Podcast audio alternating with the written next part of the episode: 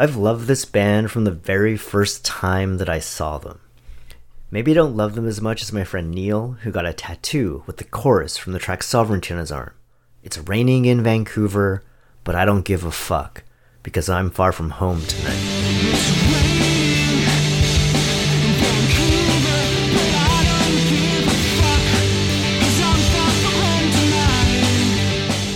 He got it before he moved away for what he thought would be forever. He's been back here for a decade already, suffering through the wet, grey with the rest of us. Anyways, maybe I don't love this band as much as some people, maybe I don't love them as much as Neil, but I've loved this band from the very first time that I saw them. In July of 2007, I was 1 year past my university graduation, working at that same university in a job I hated. My friend convinced me to apply because in between phone calls, I could work on music writing. I fancied myself a music journalist, not because I was very good at writing or had ever been drawn to writing before that, but because I just loved music so much. I had to fancy myself something music-related, and even I wasn't delusional enough to fancy myself an actual working musician. Here's what I wrote about Japandroids after the first time I saw them on July 20th, 2007. The guys in Japandroids weren't all that impressed with their own performance at Hoko's last night. On the one hand, I could see why. There were some flub notes and false starts, they were rushed for time, and the short set seemed to put a bit of a damper on their mood. On the other hand, if you want to listen to music without mistakes, you can stay home and listen to records. The time constraints meant they just cranked out song after song for a half hour without letting up, and a little bit of attitude, especially if it's from guys who aren't actually assholes, can go a long way. I was pretty into the songs they were streaming on MySpace, but their live show, and by their own admission a crappy one at that, was one of the best things I've seen from a new band, at least new to me, in ages. Check them out at Casa Del Artista on the 10th, and pick up their EP All Lies at a show or at Zulu. Rest in peace to Casa Del Artista, and shout out to Zulu Records. I hope you live forever. I regret to inform you that you can no longer pick up the Japandroids EP All Lies at Zulu or anywhere else. However, you can find the collected works of All Lies and the follow-up EP Lullaby Death Jams on the compilation No Singles, wherever you stream music, and I believe it's still in print on vinyl if you want to stay home and listen to records. We're going to talk a lot more about Japandroids, but before I do that, let me introduce the show and introduce myself. My name is Quinn Omori. I have no relevant credentials for a podcast about Vancouver music, other than to say I spent now the vast majority of my life loving music, and the entirety of my life living in Vancouver, Canada. So welcome to Slang of the City, a podcast about some of the bands and songs that make Vancouver special, at least to me. Some of them you'll surely have heard of, and some of them you surely won't have, but each episode, I'll take a look and we'll take a listen to a Vancouver band and break down one of their iconic songs, along with a different guest, usually an ex or current Vancouverite. With that out of the way, let's continue with Japandroids. My favorite song on All Lies is their cover of McCluskey's To Hell with Good Intentions. Maybe that sounds like a backhanded compliment, but I like it more than I like the original. With apologies to Andrew Falkus.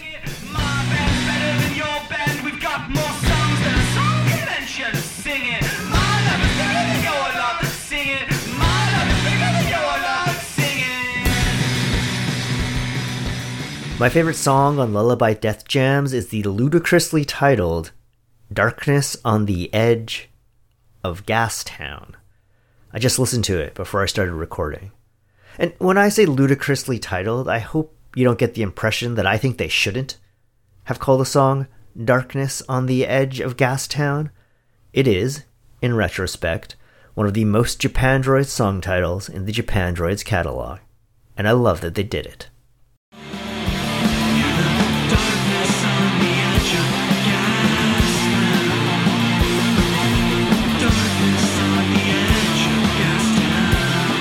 I fucking love Japandroids. I can't, with all honesty, say that I still love everything they've done, but I fucking love Japandroids. I love so many of their songs, and I love the way I felt when I seen Japandroids in 2007 and and for a great many years after that. Maybe I'd feel that way again if I saw them tomorrow. I don't know, but I hope so, because I enjoy feeling that way. When I think about Japandroids, I think about gunning shitty beer, biking around East Van, and believing there was nothing more important than watching as many bands as possible on as many nights as possible. When you think that's the best thing you can do with your life, your friends in Japandroids write songs that reaffirm everything. I got dumped one time on the way to a Japandroid show. I had stopped at my girlfriend's place thinking we were going to go to the show together to meet some friends.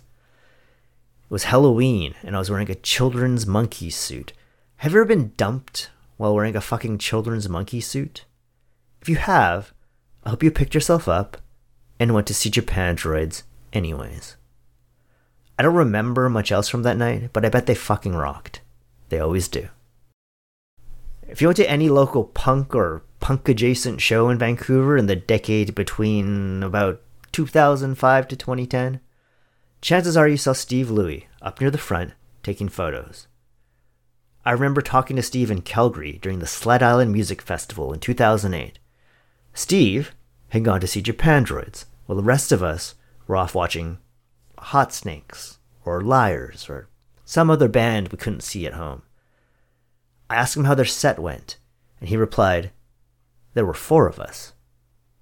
Oof, I thought, until he clarified, and it got worse. That four of us meant him, the two guys in Japandroids, and someone else who looked like they'd wandered in by accident. Fast forward to a year after, when the band played at Sled Island's largest indoor venue, the Calgary Legion. It was already filling up when I walked in, said a quick hello to the guys on stage while they were setting up, and I remember my new girlfriend, who did not share my enthusiasm for Japandroids, rolling her eyes back so far I thought they were going to pop right out of her head when she told me someone behind her gasped and said, "Oh my god, that guy knows Japandroids." They'd come a long way in a year. Japandroids are a two-piece band consisting of Brian King on guitar and vocals and Dave Prouse on drums and vocals. As far as I can tell, and as far as Brian would like me to be able to tell, he wasn't in any bands anyone knows about before Japandroids or after Japandroids started. Dave has lent his talents to a handful of bands around Vancouver over the years, but really, the two of them migrated from Victoria to Vancouver, and they started Japandroids. And that really fits with the Japandroids mythology, the mythology they crafted for themselves anyway. This is it. That was it. It was Japandroids, and it was Japandroids or bust. And it was, almost, like for so many bands, bust.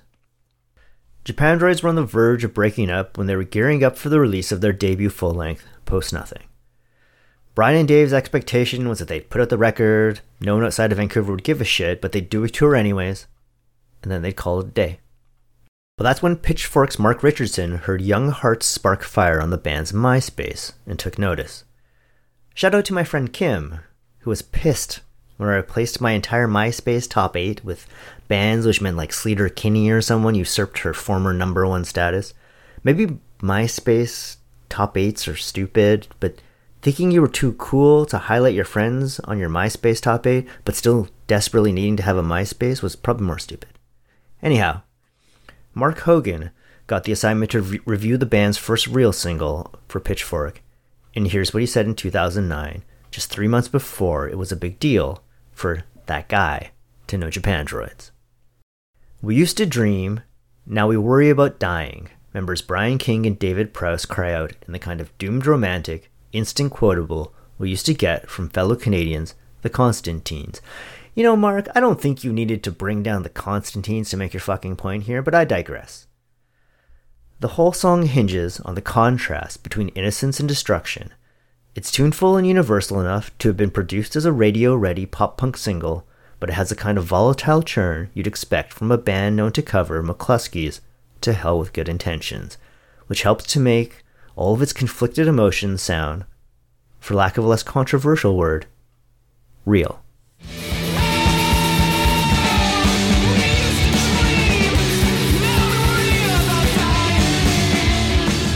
That review and the subsequent review of Post Nothing both came out when Pitchfork were at the height of their powers, and so Japandroids blew up. Kinda. They kept the real jobs for a while. I knew Dave worked in a restaurant, but Brian would never tell me what he did. When I asked him formally during an interview for a now-defunct publication, he straight-faced, "I'm a scientist. I drop science." I pre-spent all the money I made writing that interview on the beers and whiskey we drank during the interview. I did that a lot. I had a problem with spending before I got it. One of the many reasons, along with not enough talent, that I never made it as a music journalist. I did find out what Brian did eventually, but I'm not going to tell you. It's not important to their story. In fact, it's better that you don't know. I wish I didn't know. Brian drops science. Brian makes rock and roll music. Kind of feels like that was the whole point of Japandroids, to make rock and roll music. A lot of bands want to make statements. They think they have something important to say. Some of them do. Most of the time it felt like Brian and Dave just wanted to make songs and, more importantly, play shows. They're two guys from Vancouver who love the whole idea of rock and roll so much that they had to find a way to live a life of rock and roll. Ian Cohen revisited the band's second full-length Celebration Rock for Stereogum last year and zeroed in on that concept with a quote from Brian that he described as one of the most insightful things he'd ever seen an artist say about their own music. Here's that quote. "There's a difference between people who are born with that special thing and people who love the people who are born with that special thing so much that they want to try their best to get as close as they can to it." I think Brian's maybe selling Japandroids a little short here, but I deeply identify with those words. Like I mentioned off the top, I thought of myself as a music writer because I admired so many music people born with that special thing. That said, I didn't ever really get close to it. Brian and Dave, on the other hand, were never, Radiohead or U2, but for a time at least, it sure seemed like they were harnessing something pretty special to a lot of people, including me. Japandroid is a mix of two ideas they had for a band name, Japanese Scream and Pleasure Droids. I'm not going to sit here and tell you Japandroids is an all-timer, but it sure as fuck sounds a lot better than Japanese Scream or Pleasure Droids. Japandroids' first release was the aforementioned All Lies EP in 2007, and their latest release is the 2020 live album Massey Fucking Hall. Maybe that's why I'm swearing so much. Massey Fucking Hall. That's a real Japandroid-sounding album title. Except Massey Fucking Hall is in fucking Toronto, and it should have been called The Commodore Fucking Ballroom. It remains a Canadian band achievement to play Massey, but more importantly, it's a Vancouver band achievement to play The Commodore. Yes, Toronto, how y'all doing? Well, my name is Brian. That right there on the drums is David, and we are called Japandroids from Vancouver, British Columbia. Thank y'all so much for coming out and spending the school night with us. Japandroids' most recent studio album is 2017's Near to the Wild Heart of Life, and their debut full-length came out 2 years after that fateful night at Hoko's. Shout out and rest in peace to Hoko's. And it's that record called Post Nothing. And indeed, that record is Post Nothing, because it's filled with the kind of here's some loud guitars, and here's some loud drums, and here's us yelling over the guitars and drum shit that definitely isn't post anything. Japandroids don't sound a lot like the Hold Steady, but they're kindred spirits. Brian doesn't have a real job. Brian makes rock and roll. I'm pretty sure that's what Craig Finn does too. And now that we've got that part of the way, I can tell you that we aren't going to talk about any of those albums. Well, we might talk about them a little. But we came to talk about The House That Heaven Built. Mark Hogan, if you thought the chorus from Young Hearts Spark Fire was an instant quotable, buddy, I can't imagine how you felt the first time you heard the chorus to The House That Heaven Built. And if they try to slow you down, tell them all to go to hell.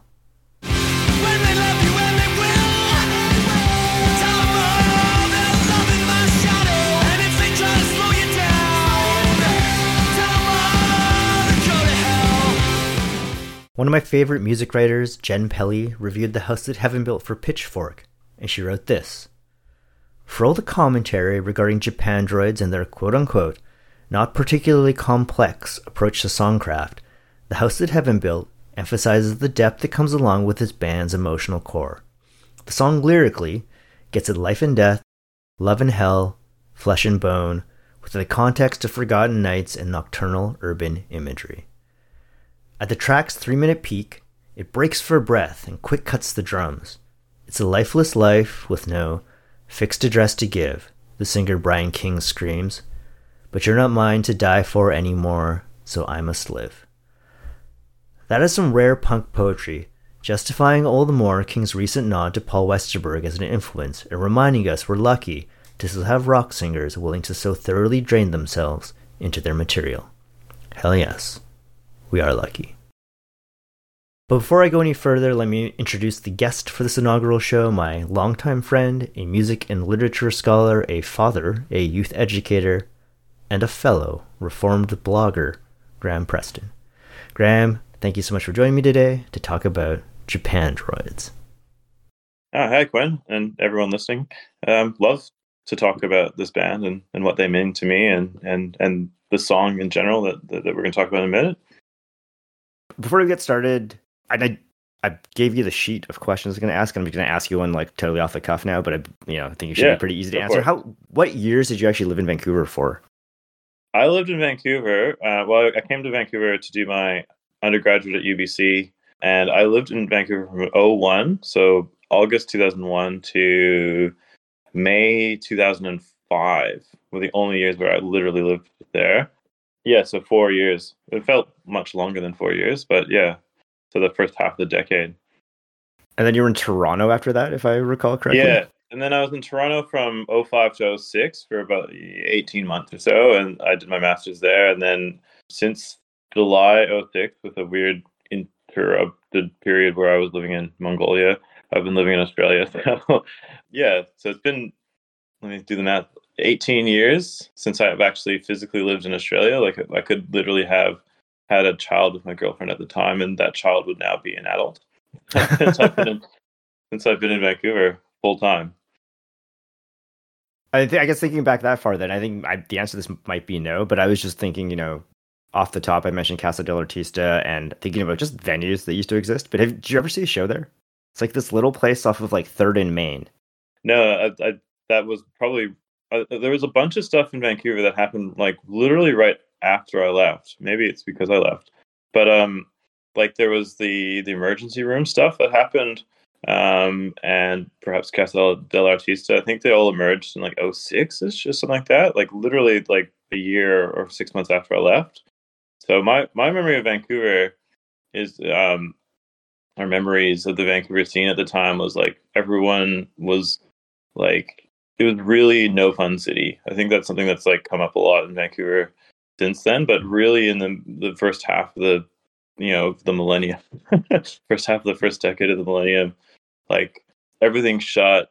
The buses kind of like, cause I was like, 18, 19, I'm on the bus trying to get back to UBC, and like they stopped before the bars would close or before the shows would end. So you either have to like, you either have to leave early or to catch that last bus to UBC, or like you'd be stuck downtown, and then you'd probably like get the money to get a cab, or I don't even know, like because there wasn't even any late night bus services. So it was like my memory is the no fun city of sort of darkness and rain, and the only places to go out were like there weren't the same community run spaces at the time as far as I remember.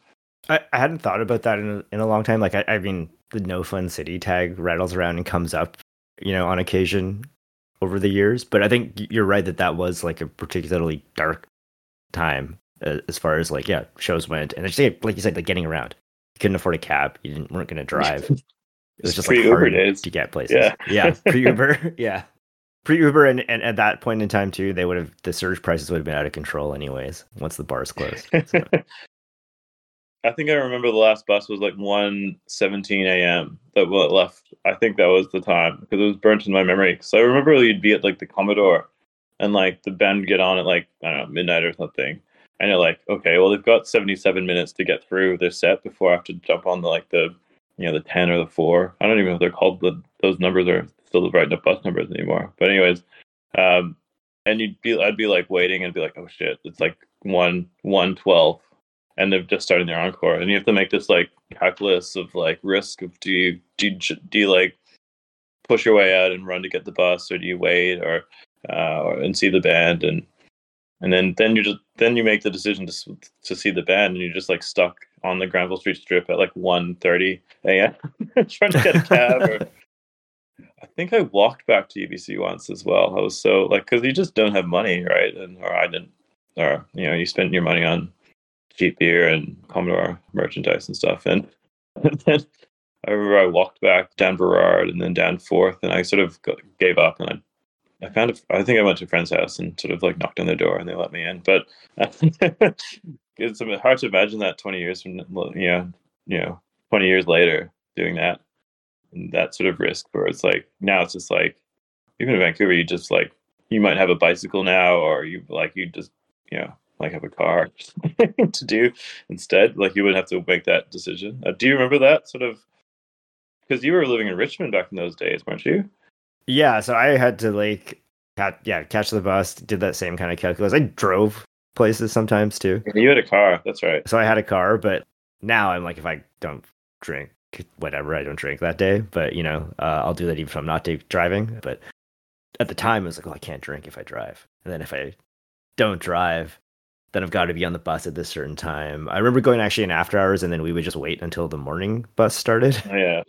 There was, if you go to like the Bosmans or something, they would just lock you in there until 6. Yeah, you can do stuff like that.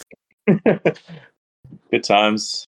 So I mean, like when they talk about No Fun City, Vancouver, it wasn't actually No Fun City. It was just like, I feel like there was like a lack of imagination by the community planners and stuff like that, but there's still stuff to do and people to hang out with, and the music scene was my fault because I came from Edmonton in 2001, and it just blew my mind, like the ability to see bands that you could actually like to watch, rather than just like, I don't know, like country bands and I'm trying to think of a really bad Edmonton band that anyone would know, but anyways, yeah, it was kind of blew my mind overall. I guess too, I mean, I grew up in Vancouver, so I kind of take that perspective for granted too. Jumping back to Japandroids. Yeah.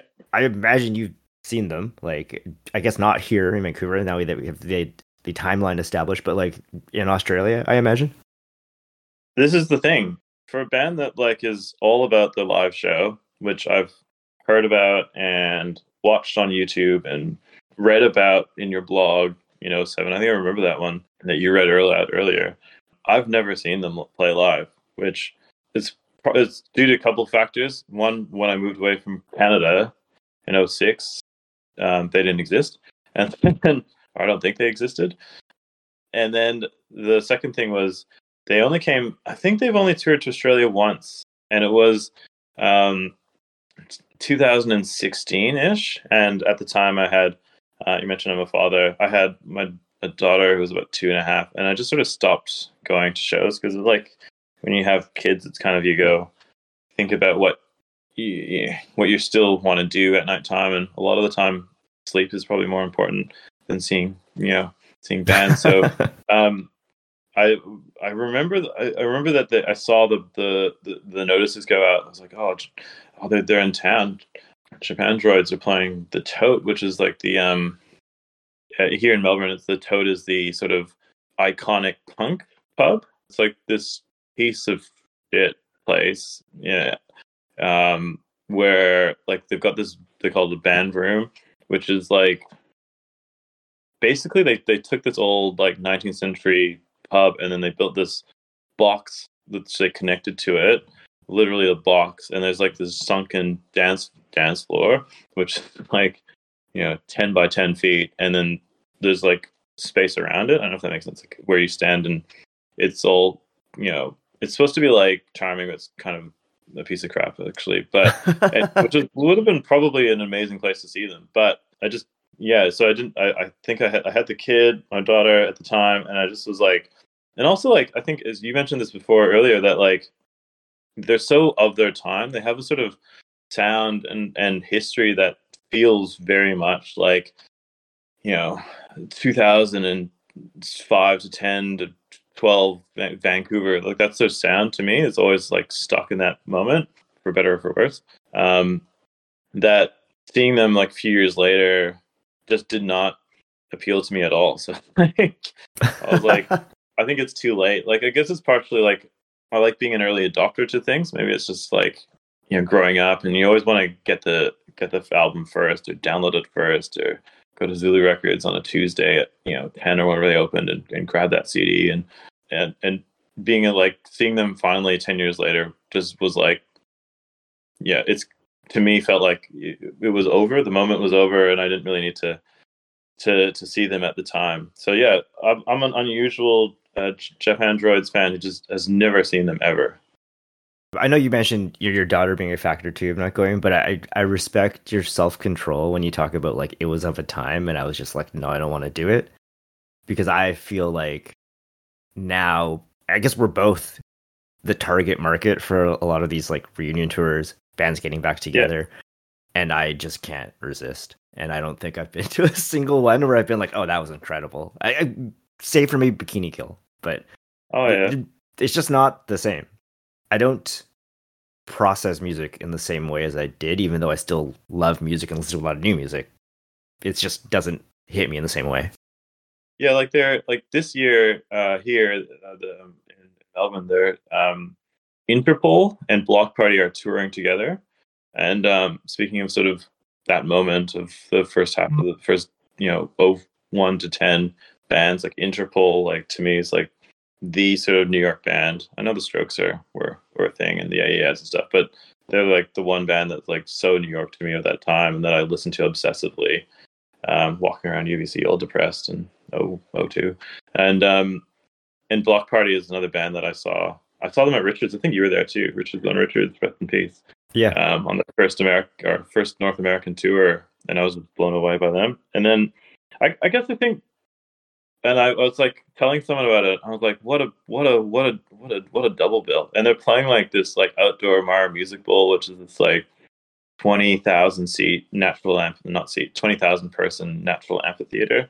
And it's gonna be in summer. It'd be like, but it's just gonna be all full of people that are age like 38 to 50, which is us, hanging out together. And I think the moment's kind of over, or not over, it's just different, isn't it? Like, I remember like when we were young whippersnappers back in the day. Remember like the Pixies reunited in like I can't remember, 02 or something, 03, and then they did these like tours where like they played the Commodore and did like a bunch of nights there. You probably went to that, but and I always remember like looking down at those like 40-year-olds that were all like excited by it and being like, that band's so over, man.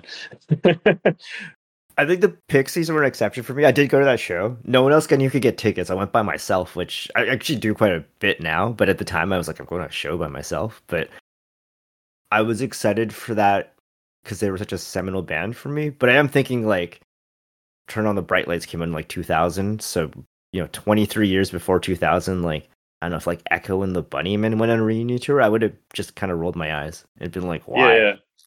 Yeah. I guess speaking of that, I mean, for us, there's like a nostalgia for, I mean, all these bands and but, you know, thinking of Japandroids in particular, but do these songs still kind of stand on their own for you today?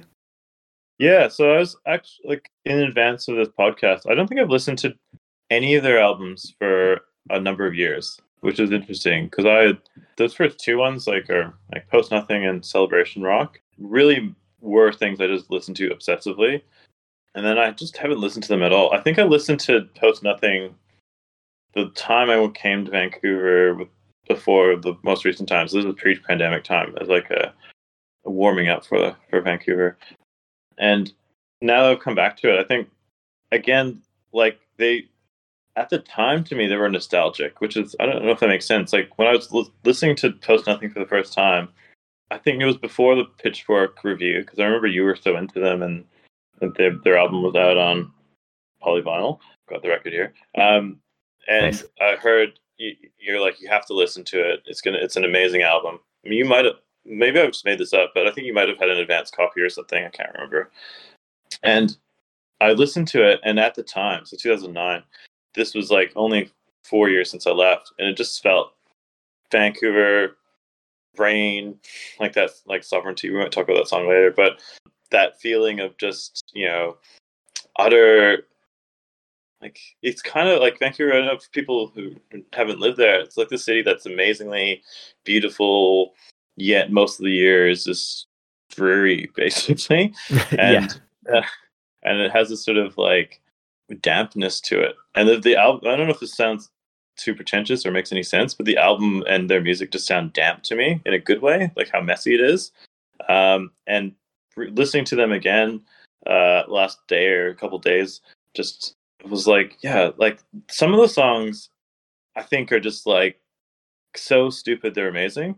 And like the lyrics veer from being like poetry to being just crap, but I think that's kind of the effect to me. Is it's like it feels young yet not too young. Like it's not music by, you know, 18-year-olds about how cool they are and stuff. It's more music by like guys who are, you know, early to mid 20s looking back at their 18-year-old self. Like it's kind of interestingly nostalgic at the time and messy, and like they're like their songs I think still capture that for me.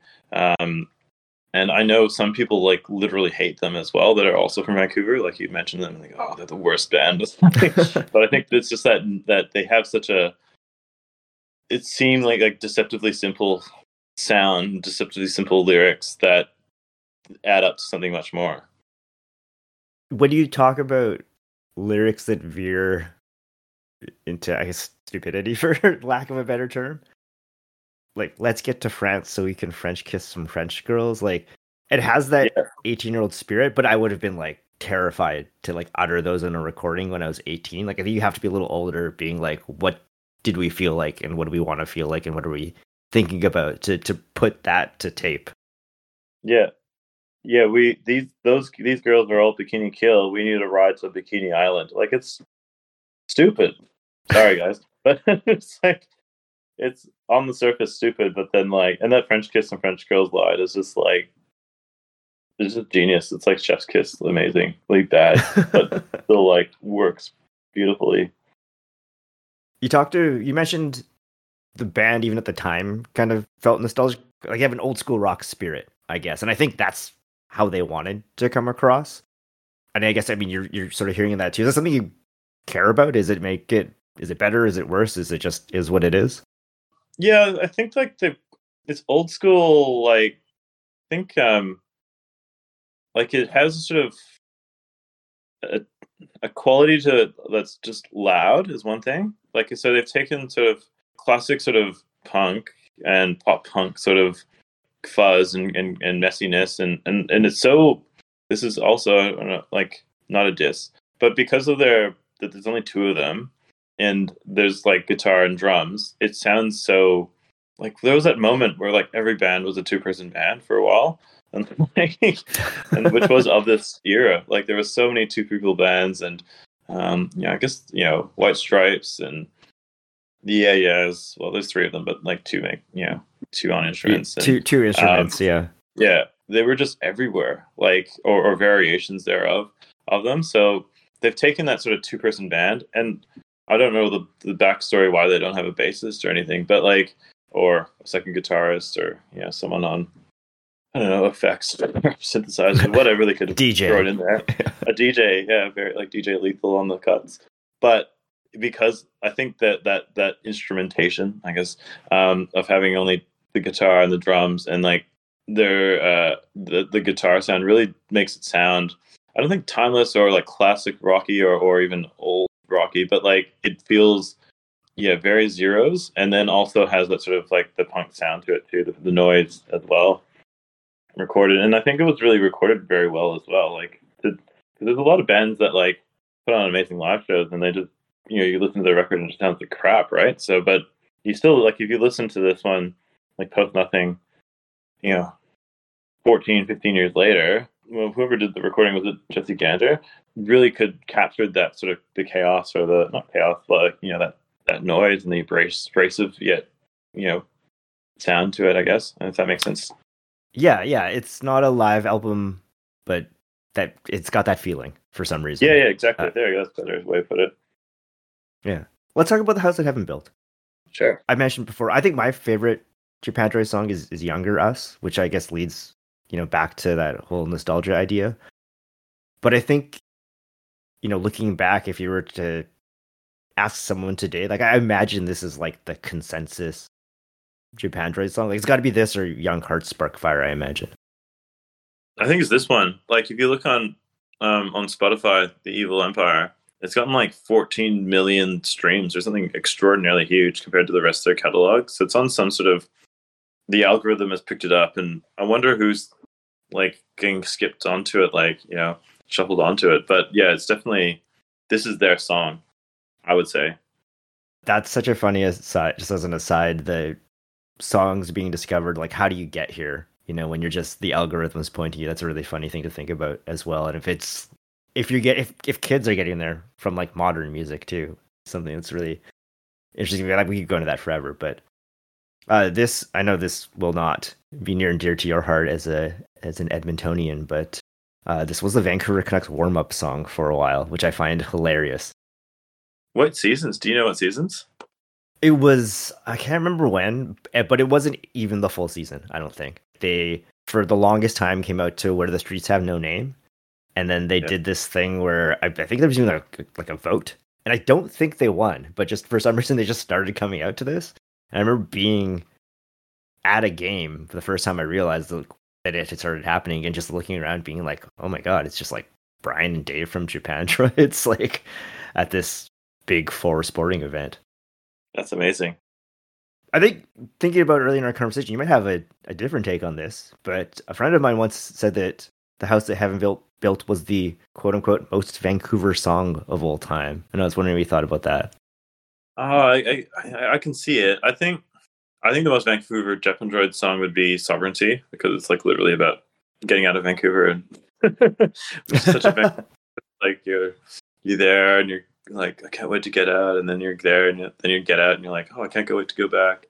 I think it, like, it's for me it would be, yeah, I would, I'd say Sovereignty probably, or even Young Hearts, but it has that sort of like, I'm thinking about it in terms of like a hockey song. It's actually interesting because if you read the lyrics and you think about it, you know, when they love you and they will, tell them they'll love in my shadow. If try to slow you down, tell them I'll go to hell. It actually sounds like the chorus, like which you mentioned earlier. Like, sounds like oh, they're trying to slow us down, boys. Let's get going, you know. And there's that deep love somehow that, you know, Vancouverites have for the Canucks, which I've never understood, but it does actually like. Yes, I didn't know that it was the hockey song at all until you mentioned it today. Or, you know, it fits weirdly. Like, it's a weird fit, and like you listen to it, and it's just like, you know, we might talk about it in a minute, but just it's so driving, and it's like it's hook after hook, and it's very motivating. Like yesterday, I was researching for our conversation, and I was at the gym, and I was doing like some weights and stuff, and I just had this song on, and I was just like, maybe want to fucking kill something, like in a good way, you know? So it's very motivating. So I see why it would fit there. I had never thought about that, but yeah, it does. The chorus has a very jock jams. Yeah. Whether or not it's, whether the, never, regardless of what the intention was, it has that motivational sports quality too, which is very funny. I guess anything else about this band when you think back to it that you wanted to talk about? I think, like, yeah, the last thing, like, one of the things I wanted to mention was, like, the third album I've never listened to. Like, I don't know why. I don't even know what it's called. And it might have come out, like, it came out 2017, I think, was based on research. And to me, I've just, like, it just... This is before like streaming for me. I was a later adopter to streaming, and you know, I think I saw it in a record store, and I was like, "Nah, I'm not going to buy that." And so I find this band really interesting because it's like there's some bands where I go like just even based on like what, you know, the recordings and stuff, and just like we'll buy absolutely everything, and as you probably do, and every single and every 7-inch and all the albums, and like obsessively listening to like, you know, the lyrics, and, you know, think about the meaning. Like this sort of like a Destroyer type band or, you know, artist. But then this band is like, there's these two albums. I've got the two albums. I've got the younger us 7-inch, and then I'm like, I'm done. I'm like, I'm fine. Like that's all I want from them. Like I don't know if they're together anymore, or if they're I think they're reunited. He said for some shows, but like I don't know if they're gonna tour again or anything. But it's just, to me, it's so interesting. It's like there's these two albums which have amazing highs, I find, and some of the lesser songs are they're all still good. And, you know, they had these amazing moments, and they just sort of captured something for a certain time period. And then I think that's it for me. I don't know. What did you think of the last album? Did you listen to it or get into it? Or I've listened to it. I've certainly listened to it much less than the other two full lengths. And I think, I mean, I don't like it as much. And I think that is more of an objective thing. Like I think that's like kind of like general opinion. That is not as good as the other two, but it's like a similar sound. Okay. Thinking about again, like going back to that, like the first two records being of a time, like 5 years off between Celebration Rock and Near to the Wild Heart of Life, which is the last full length that came out in 2017. It's just a long time. Like a lot of things passed, and you know, before that, Post Nothing was 2009. They kind of re-release those two EPs on a compilation. Like there's just like steady stream of music, and then just nothing. Mm. Are they broken up, or are they? Do you look? What are they like now? Are they together, or are they? They're just on a hiatus, or what's? I don't think there's anything official. Like so, officially they're together. I guess it's a hiatus because nothing's happened. But like I don't think they're officially broken up. I actually saw Dave at a wedding last summer. I didn't ask him about Japandroids at all. We just kind of made small talk. But yeah, I think something could still happen. I don't think they're actively working on anything, but I mean, who knows? Well, that kind of fits them perfectly, doesn't it? Then there was this moment they released a few albums, a couple EPs, and like they could reunite. You know, they could like. There's probably some promoter out there right now going like, you know, just give them another few years, say like 2020, you know, 7, we'll say 18 years since the first album. So the people that were related to them then are going to be in their late 30s and early 40s, and it'd be perfect time for a reunion tour. So even next year, like a 15 years, you know, a Post Nothing thing, just a couple shows. Yeah. Commodore, you know, I don't know where else. Somewhere in Victoria, why not? They could get into Pitchfork Fest with that, right? 15 years. Yeah, Pitchfork gave it a Best New Music. Yeah, yeah. Play the big American cities. Like do a big show at the Commodore, and then put on hiatus for another 5. And then, but again, I'm not a promoter, and I'm not them, so you know, I'm not going to organize that for them. So. Well, if it happens, and if the stars align, you happen to be in town. I know you kind of gave your opinion on reunion shows, but I want you to know I'm going to drag you to that one. Oh, I'd if I was in town in one of my couple of yearly visits for a couple of weeks, and it was on, I would be there. I was actually this is unrelated to Japandroids, but like I took my daughter to her first sort of concert, this festival a few months ago. She's 9 now, and she's into like pop music and stuff, and you know, despite my trying to get her into other things. And there's this Aboriginal Australian pop star called Jessica Malboy who's playing this like Aboriginal Reconciliation Treaty Festival, which is kind of crazy thing to go to as your first concert. So, but she really wanted to, she's short too, like, cause she's 9. So we were out like middle, and then she's like, I can't see anything, Dad. And she's like, let's go closer. So I ended up actually front row for the first time, I think, like front row against the fence, holding her up for the show. But it was my first time in the very front row, you know, up against the fence, I think, since about this time period, like 2005, 2006, but it would have been like the very last when I was in Toronto. I think I saw LP or Def Jux or something, and I was front row and really drunk. But like for me, it was like the very first time I was her first concert, and I was front row, and I was like, wow, this is such a cool experience. And she was really into it, even though you know, it wasn't anything like Japandroids. But I think if, say, 2024 or 25 when I'm back and they're playing a show, we'll go there. We've got to go front row. And you got to get your digital camera out again. Like you used to go out and take photos as vlog and, you know, take photos. Just be like the early mid-zeros gang, just in the front row. We can't drink craft or anything craft. It's got to be like crap, you know, Molson Canadian. PBR. PBR. Is it free PBR? I think PBR became the thing, you know, maybe around that time, actually. Yeah, so PBR only or worse, basically. Getting really drunk in the front row. Do you think you'd be into that? Absolutely. I'm thinking about it now. I'm thinking about this song, and I'm getting excited. And I think that's a perfect place to end it off, too. So thanks so much for joining me on the very first episode of this podcast. I hope there's many more. And if that is the case, or whether it's the case or not, I will look back on this one fondly. Thank you so much, my friend. Thanks for involving me. I love, talking about music. And, as an ex-music blogger who doesn't really do it that much anymore, talk about, it's good to get my opinion out there in the world again. Awesome. Thanks, man. Take care. Thanks, man. See you soon. Thanks again to my guest, Graham Preston.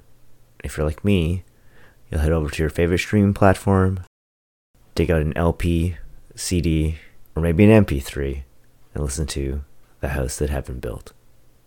See you next time.